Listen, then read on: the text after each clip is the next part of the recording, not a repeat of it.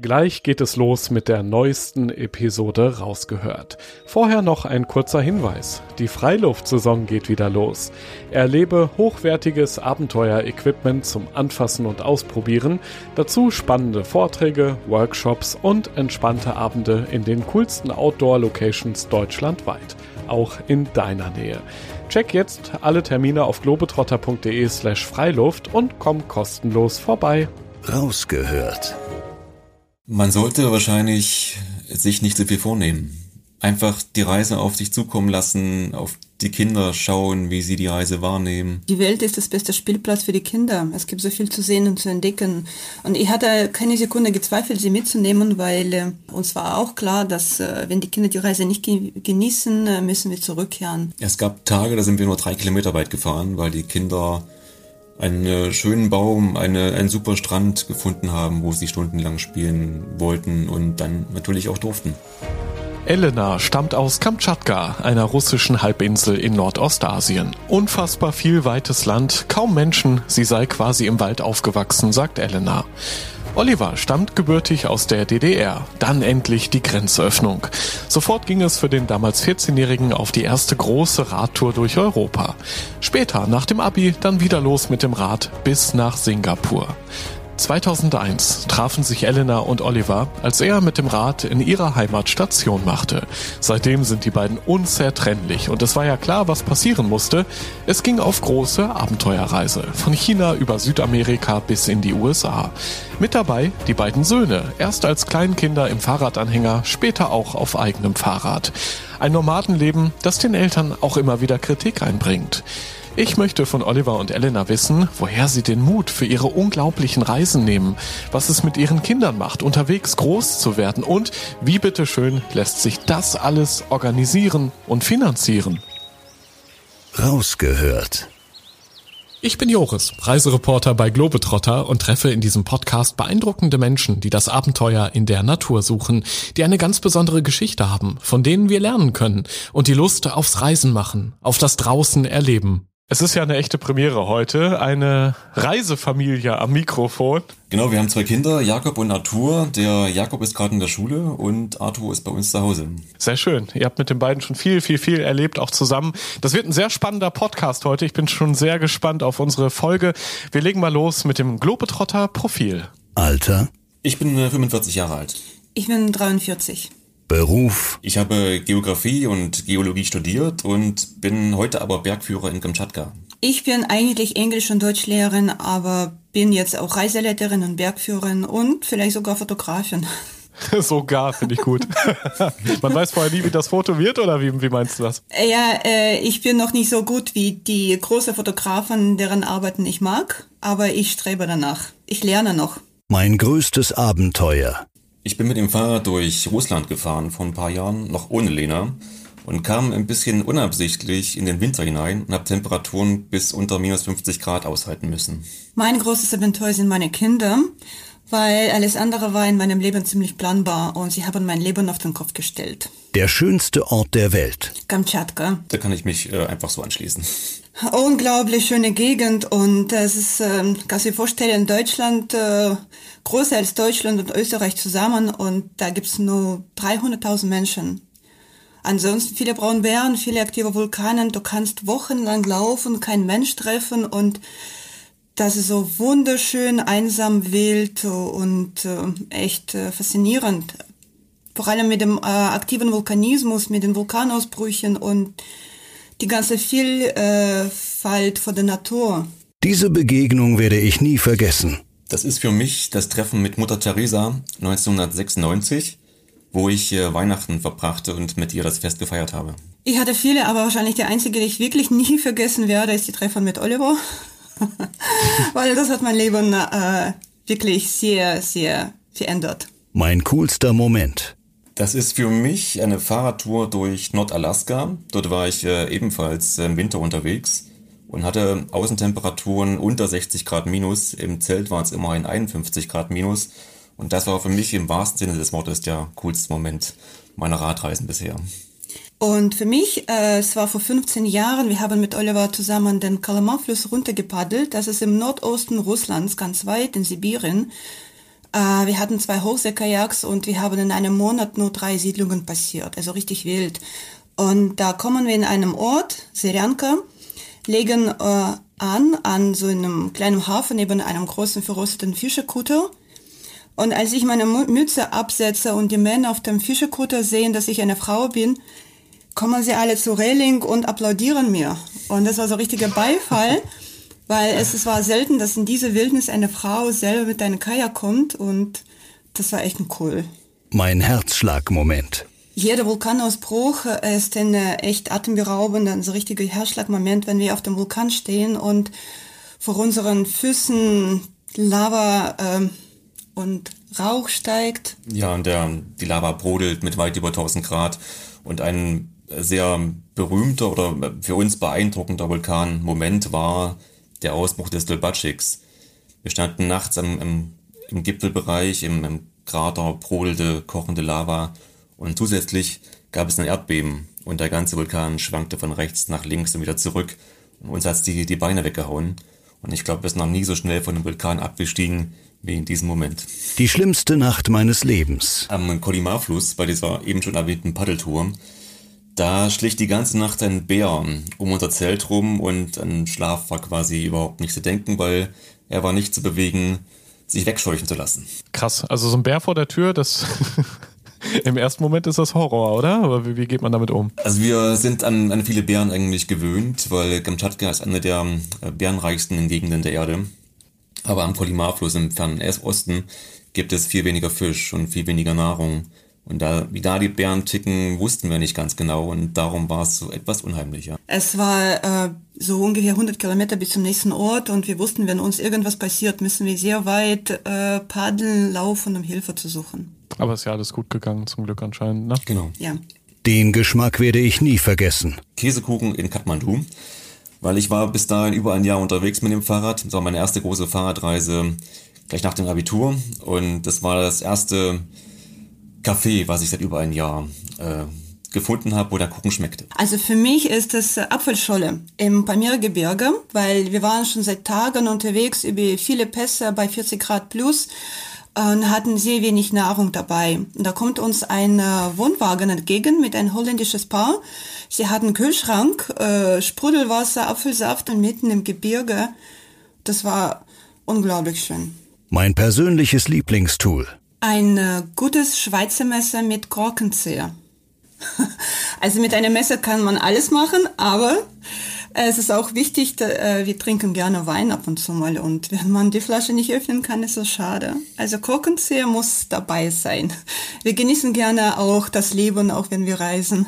Drei Sachen, die jeder Abenteurer zum Überleben braucht. Das ist für uns auf alle Fälle Respekt, Neugier und Optimismus.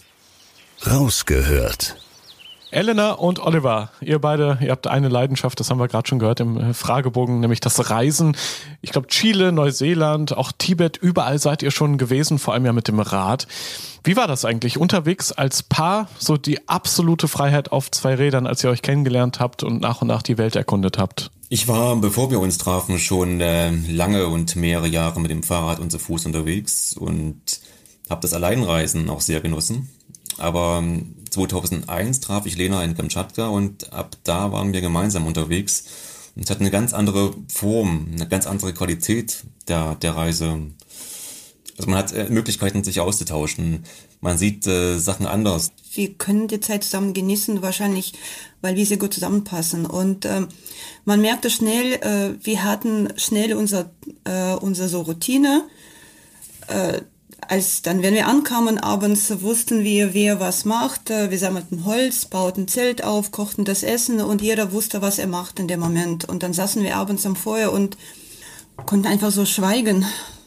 Was ich so spannend fand, ihr habt euch ja 2001 kennengelernt, Oliver, du hast es gerade schon erwähnt, und ihr seid dann eigentlich auch direkt auf die erste Radtour gegangen.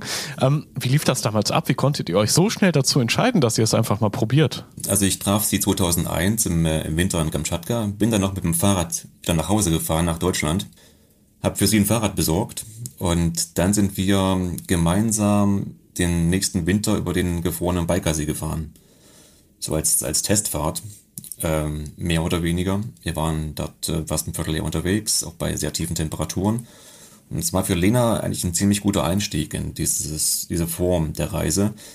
Denn äh, der Bikersee ist schön flach, äh, gibt keine großen Berge und die, die kleinen Riffzonen waren doch relativ äh, einfach zu überwinden. Aber sie hat's, äh, gefallen, sie kam auf den Geschmack und haben dann kurz darauf eine Reise unternommen um den äh, nördlichen Polarkreis auf historischen Spuren. Wir haben die, die Reiseroute von Vitus Bering und Georg Wilhelm Steller versucht nachzuverfolgen. Ich habe manchmal äh, einen Eindruck, dass er nicht erwartet hat, dass ich so schnell, so schnell zusage. Hat es vorgeschlagen. ja, ich habe es schnell zugesagt und dann musste er. Genau, sie hat quasi sehr kurzfristig ihr ganzes Leben umgestellt. Also Lena war damals an der Uni beschäftigt in Petropavlovsk-Kamtschatski, hat dort äh, Deutsch und Englisch gelehrt und hat dann ziemlich schnell gekündigt. Wie viel Überwindung war das für dich in dem Moment? Oder hast du sofort gemerkt, okay, mit dem Oliver und die Welt erkunden, das ist genau mein Ding? Ich bin äh, generell, ich war immer schon äh, gerne draußen und dieser Alltag und äh, Arbeit äh, war für mich ziemlich anstrengend. Mein Vater hat mich schon als ich Kind war oft in den Wald mitgenommen und äh, viele Sachen beigebracht, wie man Lagerfeuer macht, wie man im Wald übernachtet, äh, ohne Zelt. Und als Oliver kam, war ich froh, jemanden zu haben, der auch genauso gerne draußen ist und ist bereit, einfach alles hinter sich zu lassen und äh, wegzufahren. Es gibt nicht viele solche Menschen und ich habe dann hatte bis jetzt keinen getroffen, der so abenteuerlich war.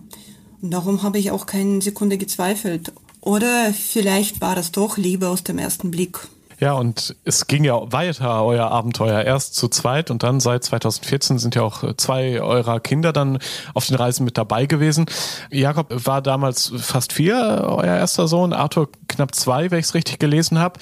Hm, wie hat sich das Reisen seitdem verändert? Ihr wart ja vorher schon ein Abenteuerpärchen, dann auf einmal eine Abenteuerfamilie. Also wir haben diese, diese große Reise um den Pazifik schon vor den Kindern geplant. Und dann äh, kam sie mehr oder weniger etwas überraschend äh, dazu. Also das war nicht geplant dann. Das, ja, das war immer, immer Kinder gewünscht, aber das ist äh, in dem Moment äh, kurz vor Ab Abreise um den Pazifik dann passierte, war dann eher Zufall. Und ähm, ja, haben trotzdem an der Idee festgehalten, ne?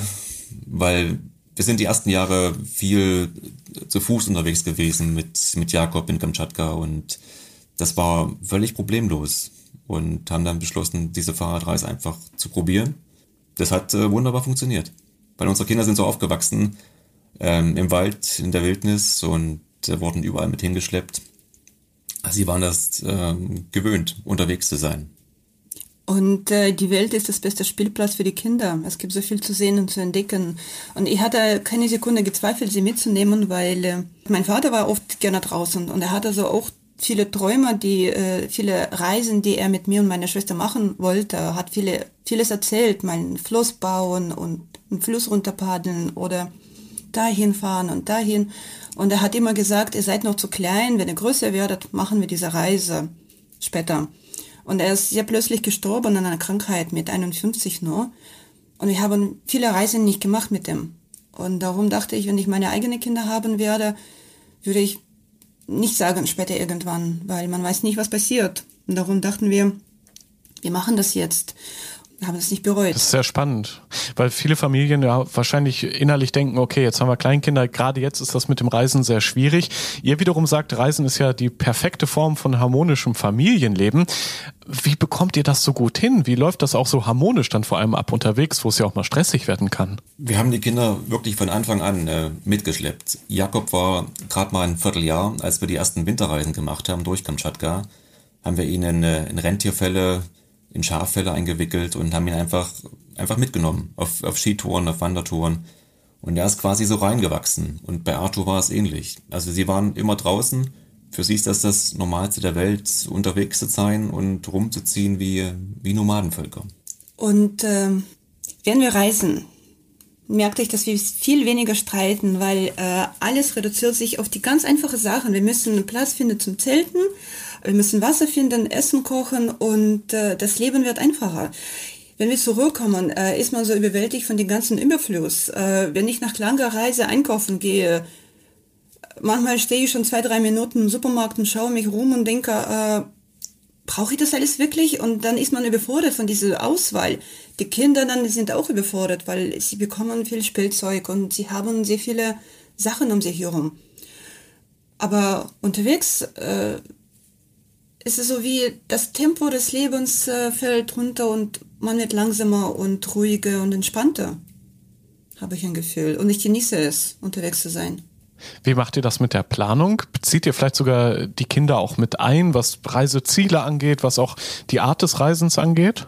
Wir arbeiten ja beide als Bergführer in Kamtschatka und besteigen demzufolge sehr, sehr viele Vulkane dort. Und die Kinder waren schon von früh auf äh, oft dabei.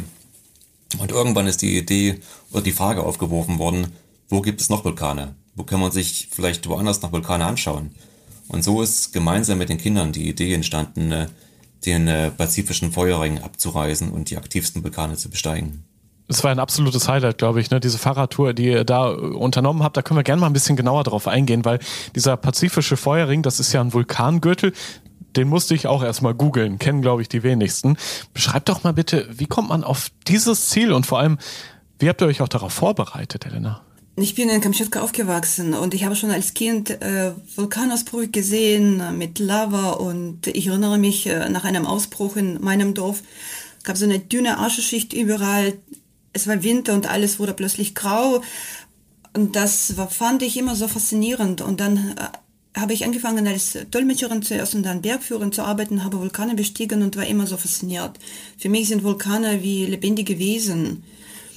Die, die sind so, ja, lebendig. Und äh, jeder Vulkan hat seinen eigenen Charakter. Sie sehen alle anders aus und äh, wenn man aber seit vielen Jahren immer dieselben Vulkane besteigt, freut man sich zwar, dass es wie einen alten Freund zu treffen, aber irgendwann will man auch andere Vulkane sehen und vergleichen. Und äh, ich wollte dann diese Reise machen und die schönsten Vulkane besteigen um den Pazifik, weil es viele interessante gibt. Und ähm, wir hatten die Route nicht so genau geplant, beziehungsweise sie wussten, wo lang es geht, einfach um den Pazifik herum. Aber so genau konnte man das nicht planen, weil äh, wenn man so viele Jahre unterwegs ist, kann man nicht den ganzen Tag so durchplanen. Man fährt einfach los und schaut, was passiert. Äh, uns war klar, dass wir bestimmte Vulkane besuchen, besteigen wollen. Die interessantesten und die schönsten und die höchsten. Das ist ja ein echtes Familienabenteuer, das sich so in der Form wahrscheinlich nur sehr, sehr wenige trauen. Wahrscheinlich außer euch bisher fast niemand. Ähm, deswegen lasst uns doch gerne mal so ein bisschen träumen von dem, was eben möglich ist, wenn man sich traut. Nehmt uns doch gerne mal mit auf die Reise. Also mit welchem Gefühl seid ihr erstmal auch in dieses Abenteuer gestartet? Naja, wir haben uns auf diese Reise gefreut und dann durchgeplant und schon überlegt, äh, um Kopf gemalt, was wir machen. Und dann kamen die Kinder während der Vorbereitung.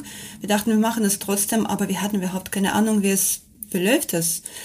Und als wir losfuhren, waren wir natürlich sehr aufgeregt das die erste Reise mit den Kindern und wir wussten nicht, ob es geht. Und wir haben vor der Reise von einigen Menschen gehört, wir seien verrückt und Rabeneltern, wie kann man das den Kindern antun? Da bekommt man schon Zweifel, wenn man im Hintergrund diese Kommentare hört. Und dann hatten wir auch manchmal so Zweifel, stimmt das vielleicht, dass wir Rabeneltern sind? Vielleicht ist es nicht gut für die Kinder. Aber unser großer Vorteil war, dass wir Zeit hatten und uns auch Zeit genommen haben und die Reise begann sehr, sehr langsam. Wir haben uns auf die Kinder eingestellt, auf ihre Bedürfnisse eingestellt, um ähm, ja, mit auch sie Spaß haben an der Reise und die Reise auch genießen können. Feuerring, das klingt ja gefährlich. Ist es auch, wenn man mal genauer drauf schaut, weil es gibt ja auch immer wieder Vulkanausbrüche in der Gegend. Ich glaube, 80 Prozent aller Ausbrüche weltweit finden in dem Gebiet statt, wo ihr dann unterwegs gewesen seid. Da werden ja dann schon auch viele sagen, muss man das riskieren, gerade noch mit Kindern im Gepäck? Das, das stimmt in der Tat. Das ist die ähm, aktivste Vulkanzone. Auch die meisten Erdbeben finden genau in diesem Bereich statt. Aber äh, ich glaube, die Gefahr ist relativ gut einschätzbar. Also wir haben die Kinder nicht auf jeden aktiven Vulkan mit hochgeschleppt. Wir haben uns äh, immer abgewechselt, Lena und ich, wer diesen Vulkan besteigen darf. Nur bei den kleineren äh, waren die Kinder auch dabei. Also wir haben sie, glaube ich, nicht wirklich großen Gefahren ausgesetzt. Ich glaube, äh, der, der Straßenverkehr hier in Halle ist äh, bedeutend schwieriger als der pazifische Feuerring. Und ihr wart ja auch mit verschiedenen Verkehrsmitteln unterwegs. Also neben Fahrrad war das unter anderem ja auch Flugzeug, Schiff, Züge, Busse und Autos. Eben ein echtes Abenteuer unterwegs mit verschiedenen Verkehrsmitteln. Wie war das? Habt ihr die ganzen Verbindungen dann irgendwie im, im Vorfeld auch rausgesucht, wo es eben möglich war? Oder war die Tour geprägt von Anfang an und unterwegs auch dadurch, dass viel Spontanität in der Planung auch immer wieder euch begleitet hat, was die Etappen anging. Es gab einige Vulkane, die wir unbedingt sehen wollten, die ähm, ganz, ganz oben auf der Liste standen. Und die haben so mehr oder weniger die Route auch bestimmt. Alles dazwischen wurde ganz, ganz spontan äh, gelegt, auch je nach, äh, nach Wetter, je nach Jahreszeit. Zum Beispiel in China sind wir die, die Ostküste nach Süden gefahren und in diesem Bereich gibt es überhaupt keine Vulkane.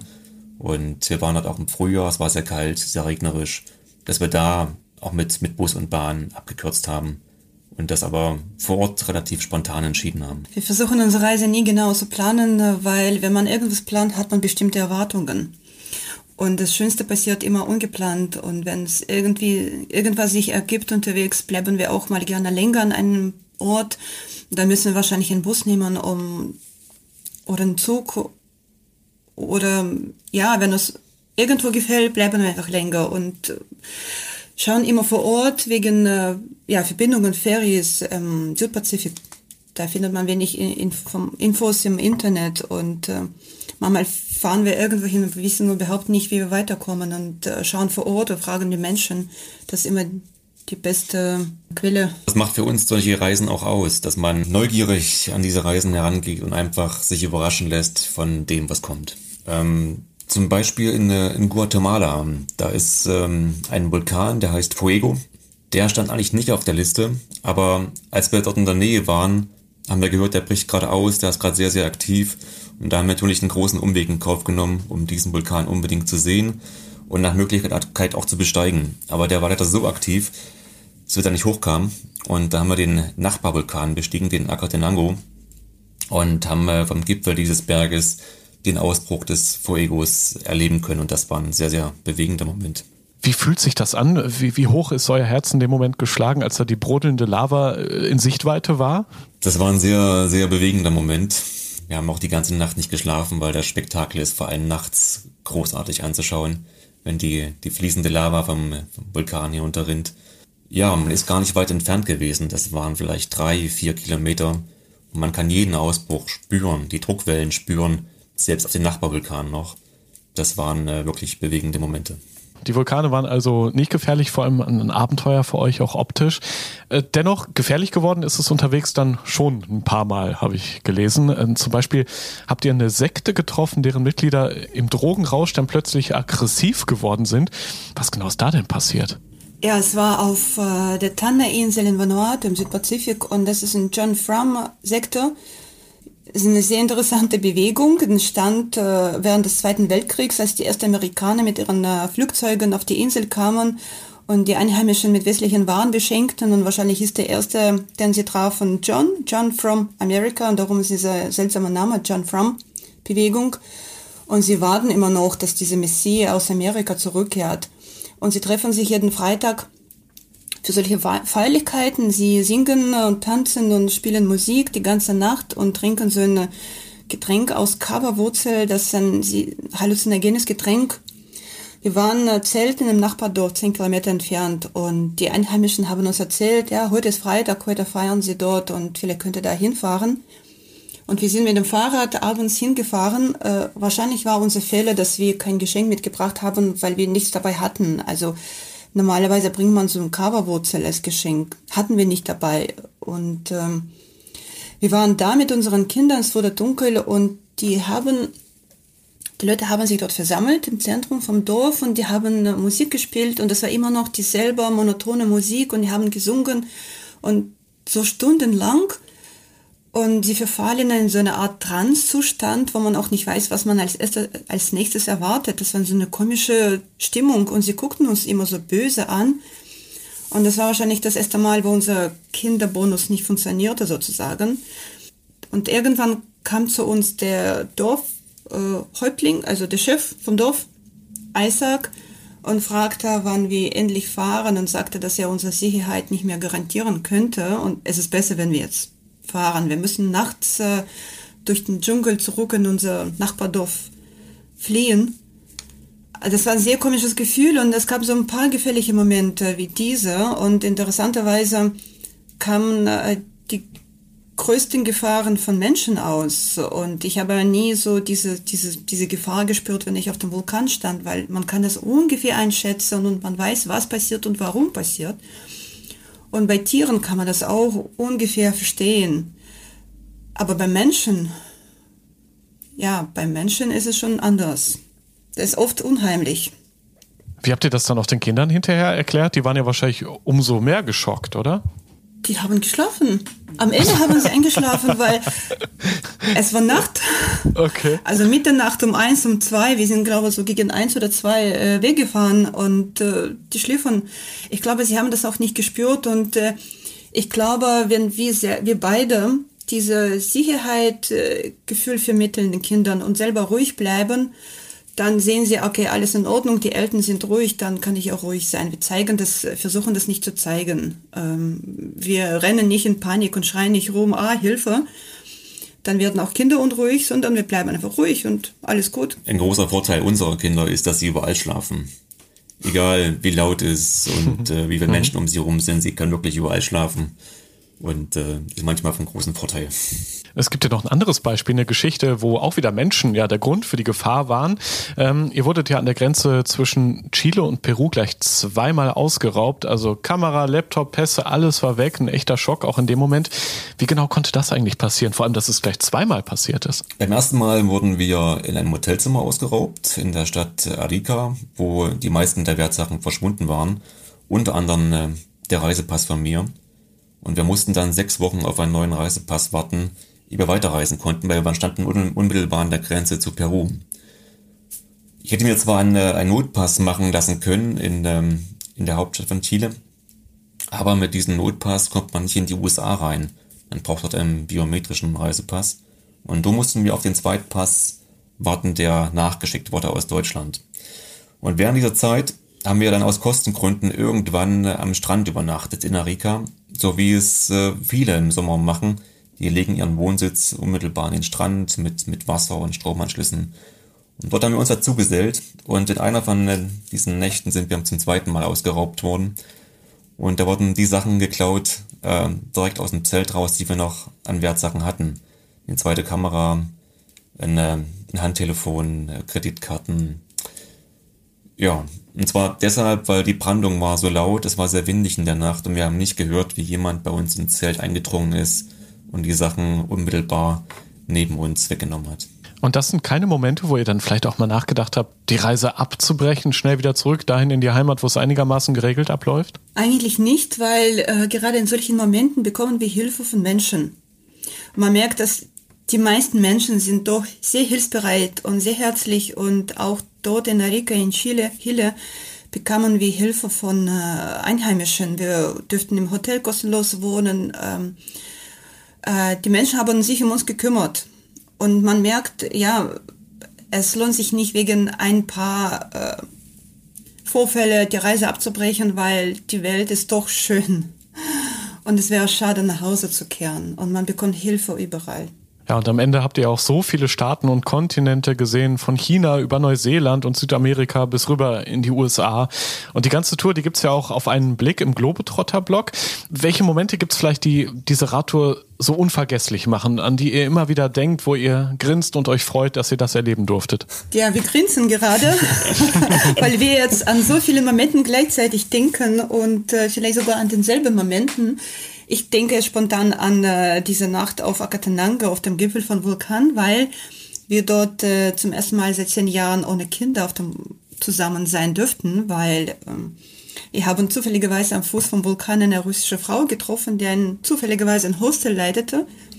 Und sie hat äh, spontan vorgeschlagen, angeboten, unsere Kinder zu benehmen. Und so waren wir zu zweit auf Akatananga oben. Und das war ein Moment, ähm, der unvergesslich ist.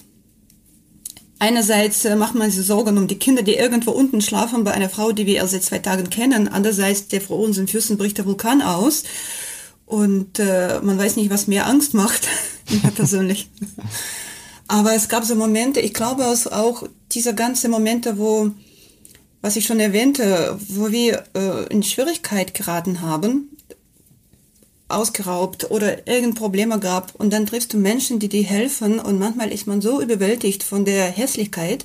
Ich denke es an Fiji. Wir waren dort ähm, auf der Hauptinsel zu der Zeiten, als der große Zyklon über den äh, über Fiji hinwegtobte. Hinwegtobte, ja, und dann alles zerstört, der Vincent, äh, der größte seit äh, vielen Jahren. Und die Leute haben innerhalb von Stunden alles verloren, die Häuser zerstört, die ganzen Dörfer wurden weggeblasen von diesem Wind.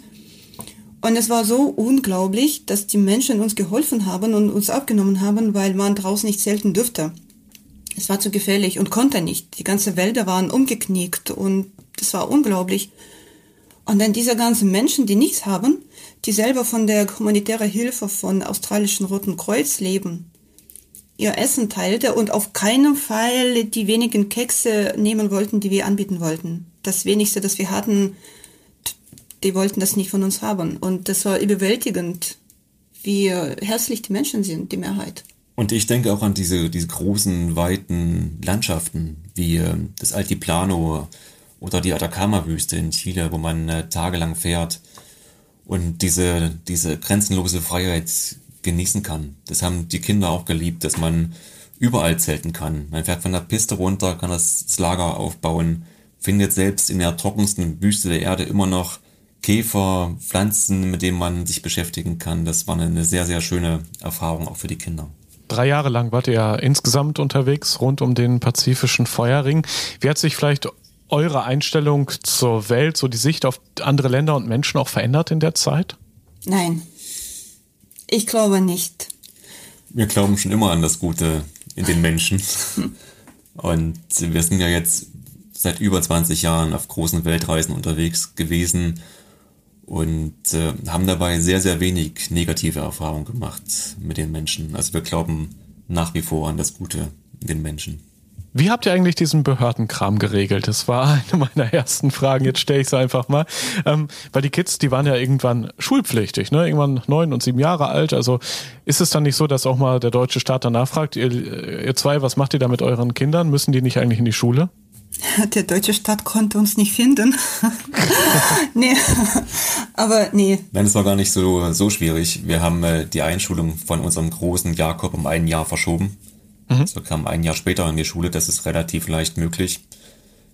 Und ähm, ja, das hat gereicht. Wir waren bis Mitte 2017 unterwegs und haben dann im Herbst äh, 17 beide Kinder eingeschult. Äh, laut deutschen Gesetzen darf man die Kinder aus der Schule rausnehmen, wenn, man, wenn die Eltern beruflich im Ausland sind. Und das war unsere Rettung, weil wir beruflich reisen. So war es auch im, im letzten Jahr. Wir waren ja im letzten Jahr nochmal am Feuerring in äh, Indonesien, weil wir noch einige Vulkane besteigen wollten. Und wir haben in diesem Vierteljahr die Kinder aus der Schule rausgenommen, haben selbst unterrichtet. Und das ist durchaus möglich, wenn man beruflich im Ausland ist. Thema Geld. Äh, wie habt ihr da eure Reise eigentlich mit der ganzen Familie finanziert? Also ich habe zwar gelesen im Artikel hier im Globetrotter Magazin, dass euer Tagesbudget so bei 10 bis 15 Euro nur gelegen hat. Das geht ja dann noch. Aber es gab ja auch Flugkosten und das in Summe dann waren 25.000 Euro. Wie habt ihr das alles finanziert? Wir waren diese dreieinhalb Jahre nicht am Stück unterwegs. Wir sind äh, jedes Jahr im Sommer zurückgereist nach Kamtschatka, haben dort für ein Vierteljahr gearbeitet als Bergführer und als Dolmetscher und das Geld reichte, um davon ein Dreivierteljahr reisen zu können. Also ich finde eine ziemlich ausgewogene Work-Life-Balance. Und Medienstars seid ihr auch mittlerweile geworden. Das lohnt sich ja dann vielleicht auch irgendwann finanziell mal. Wie, wie kam das, dass ihr in Japan auf einmal überall im, im Fernsehen auftreten durftet? Äh, sie haben eine sehr schöne Sendung, heißt Why did you come to Japan? Warum sind Sie nach Japan gekommen? Sie treffen am Flughafen in Tokio Ausländer und äh, fragen, warum, was sie hier vorhaben. Und wenn die Geschichte interessant ist, äh, begleiten sie mhm. diese Leute für ein paar Tage. Und dann haben sie auch uns zufällig gesehen gefragt. Die Geschichte fanden sie so super, dass sie uns die ganze Zeit begleitet haben. Ganze acht Wochen waren sie dabei und uns gedreht und waren selber von der Geschichte begeistert. Und der Beitrag äh, ist so gut geworden, dass äh, sie das jedes Jahr zum Weihnachten noch wiederholten. Also seit äh, ja schon seit einer Weile wiederholen sie diesen Beitrag und die Japaner kennen uns. Die haben unterwegs ähm, auch Japaner getroffen, einmal äh, in Ubud auf Bali, einmal am Flughafen in Sydney, wo die Japaner zu uns kommen. Oliver-san, Elena-san, haben sie im Fernsehen gesehen. Und das ist so ein komisch im Sydney, im, Fl im Flughafen in Australien. Genau, wir merken, dass, ähm, dass die Wiederholung gerade gelaufen ist, weil wir, wir bekommen innerhalb von wenigen Tagen hunderte neue äh, Freundschaftsanfragen auf Facebook aus Japan. Jetzt ist es ja so, dass auch viele Familien diesen Rausgehört Podcast hören und sich denken, okay, das inspiriert mich. Sowas wie die beiden mit ihren beiden Jungs da, das, das wäre ja auch mal was für uns, vielleicht eine Nummer kleiner. Wie sollten Familien, kleine Abenteuerfamilien denn ihre erste Reise planen? Welche Tipps habt ihr da als erfahrene Abenteuerfamilie? Man sollte wahrscheinlich sich nicht so viel vornehmen. Einfach die Reise auf sich zukommen lassen, auf die Kinder schauen, wie sie die Reise wahrnehmen und einfach entspannt bleiben also auf keinen Fall viele Pläne machen, weil äh, das macht nur Stress unnötig, sondern einfach gucken, wie die Kinder ja mitgehen, Spaß haben und auf die Kinder eingehen. Und äh, die Kinder müssen Spaß haben. Uns war auch klar, dass äh, wenn die Kinder die Reise nicht genießen, äh, müssen wir zurückkehren. Äh, auf keinen Fall einfach weiterfahren. Die Kinder sagen, nein, er kommt mit, äh, sondern schon die Kinder mit einbeziehen in die Planung vielleicht, fragen, äh, wo sie hinwollen oder schauen, was sie gerne machen oder vielleicht irgendwo länger bleiben, wo die Kinder mal spielen können. Es gab Tage, da sind wir nur drei Kilometer weit gefahren, weil die Kinder einen äh, schönen Baum, eine, einen super Strand gefunden haben, wo sie stundenlang spielen wollten und dann natürlich auch durften. Wie ist das in Sachen Ausrüstung fürs Abenteuer, fürs Familienabenteuer? Da macht euch ja keiner was vor. Ihr wart zum Beispiel fast 30.000 Kilometer allein mit dem Rad unterwegs. Wie habt ihr euch darauf vorbereitet? Welches Equipment hattet ihr zum Beispiel mit dabei? Wir haben äh, mittlerweile sehr, sehr gute Fahrräder, ein sehr gutes Zelt und das ist fast schon ausreichend, um ähm, ja, ohne größere Probleme eine Fahrradreise machen zu können. Klamotten gibt es fast überall zu kaufen. Ähm, am Anfang war es mit den Windeln ein bisschen schwierig. Also Arthur hat nach Windeln getragen. Die musste man dann äh, immer besorgen, was vor allem in China manchmal nicht so einfach war. Aber im Grunde genommen äh, braucht man gar nicht äh, so viele Ausrüstungen mitnehmen. Man bekommt eigentlich alles unterwegs. Uns war wichtig, dass wir ein gutes, äh, großes Zelt haben. Es war ein bisschen schwerer, aber das war unser Zuhause für unterwegs und ich habe extra so ein großes Zelt genommen, wo auch die Kinder spielen können. Also Arto konnte stehen im Zelt, so, ähm, so viel Platz hatten wir. Und da haben wir nicht gespart beim Gewicht. Ansonsten, ja, mit Sachen, man findet unterwegs alles eigentlich. Könntet ihr euch eigentlich jemals noch so einen klassischen Familienurlaub vorstellen? Irgendwie zwei Wochen in den Schulferien auf einer Insel mit Hotel und Vollpension? Nein. Nein. Dachte ich mir schon. Uh, nein. Na, wir schicken jetzt die Kinder mit Oma äh, zum Ostsee. Das können sie ohne uns genießen, diese geregelte Urlaub, so klassischen Urlaub. Und dann können Sie mal vergleichen, was besser ist. Genau. Also da höre ich raus, ihr habt schon wieder Pläne für, für das nächste Familienabenteuer mit Kind und Kegel, oder? Oh ja. Ja, es gibt äh, viele, viele Ideen, aber unser größtes Projekt ist wahrscheinlich, dass wir gerne Nomaden besuchen würden, vor allem im Nordosten Russlands und gucken, was die mit ihren Kindern so machen. Weil wir hatten in den letzten Jahren von vielen Leuten gehört, dass wir Rabeneltern seien, dass man so mit Kindern nicht rumreisen kann. Und wir wollten einfach andere Menschen, Stämme besuchen, die das seit jeher, jeher so machen. Mit welchem Gefühl geht ihr in die Reise? Also Vorfreude oder auch so ein bisschen, ja, vielleicht Skepsis, weil ihr müsst ja mit Kritikern umgehen? Na, wir haben so oft erzählt Menschen über die Nomaden, über die, die wir auch kennen persönlich und das, was wir unterwegs äh, alles gelernt haben von Menschen, die mit ihren Kindern durch die Wildnis ziehen, äh, die Tschuktchen, die Mongolen und äh, da wollen wir einfach dahin fahren und äh, an ihrem Leben teilnehmen und anderen zeigen, dass es eigentlich geht. Und wir haben eigentlich, ich glaube, wir haben gelernt, mit dieser Kritik umzugehen, weil äh, die Menschen kritisieren uns einfach, weil sie sich nicht vorstellen können, das, was wir machen. Und eigentlich ist es möglich und ähm, wir lassen uns von anderen Menschen nicht beeinflussen. Und ihr bleibt Abenteurer durch und durch. Und die Kids werden es nach und nach wahrscheinlich auch immer mehr werden. Das ist natürlich sehr, sehr spannend, ob sie das in ein paar Jahren noch genauso wollen wie jetzt. Das wird sich dann zeigen. Also wir hoffen natürlich, dass sie keine Steuerberater werden, sondern Abenteurer. Rausgehört. Na, das war doch mal wieder eine spannende Episode. Vielen Dank an Elena und Oliver, dass ihr eure Geschichte mit uns geteilt habt. Die beiden sind das beste Beispiel für eine Familie, die ihren Traum lebt. Gemeinsam mit den Kids wird die Welt erobert, geht's hoch auf Vulkane, rein ins Zelt, mitten im Nirgendwo und dann wieder aufs Rad, das nächste Land, den nächsten Kontinent erobern. Eine Familie eben, die das Leben und die Natur spüren möchte, so oft es geht. Ich kann mir schon vorstellen, dass manche von euch das vielleicht kritisch sehen, andere sich aber auch vom Reisefieber anstecken lassen möglicherweise und jetzt ein großes Familienabenteuer planen. Deshalb die Frage, wie hat euch die Episode gefallen? Was denkt ihr über diese Art des Lebens? Vielleicht habt ihr auch Fragen an die beiden? Schickt doch gerne mal eine Nachricht. Am besten über den Facebook- oder Instagram-Kanal von Globetrotter. Ich werde Oliver und Elena und ihre Abenteuerreisen auf jeden Fall gespannt weiterverfolgen und drücke der Familie alle Daumen, dass sie noch viele tolle Touren vor sich haben und dabei immer alles gut geht. Das war die zehnte Episode vom Rausgehört Podcast. Schon in zwei Wochen bekommst du hier die nächste Folge. Bis dahin schau doch gerne mal im Blog zum Podcast vorbei. Den findest du auf globetrotter.de slash magazin. Dort gibt es alle Infos zu meinen spannenden Gesprächspartnern, ihren Reisen und natürlich alles an Service, Beratung und Equipment für dein nächstes Abenteuer.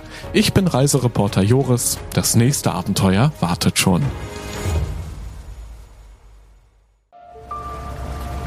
Erinnerst du dich an deine Lieblingsreise? Jetzt gibt es einen Podcast voller Lieblingsreisen. Erlebe mit uns spannende Outdoor-Expeditionen und schnür den Backpacker für abenteuerliche Regennächte auf der Isomatte. Wie der Nebel dampfend aufsteigt über dem Wasser. Ein richtig schöner Ort, um wach zu werden. Lieblingsreisen. Bier gibt's, sehr gut.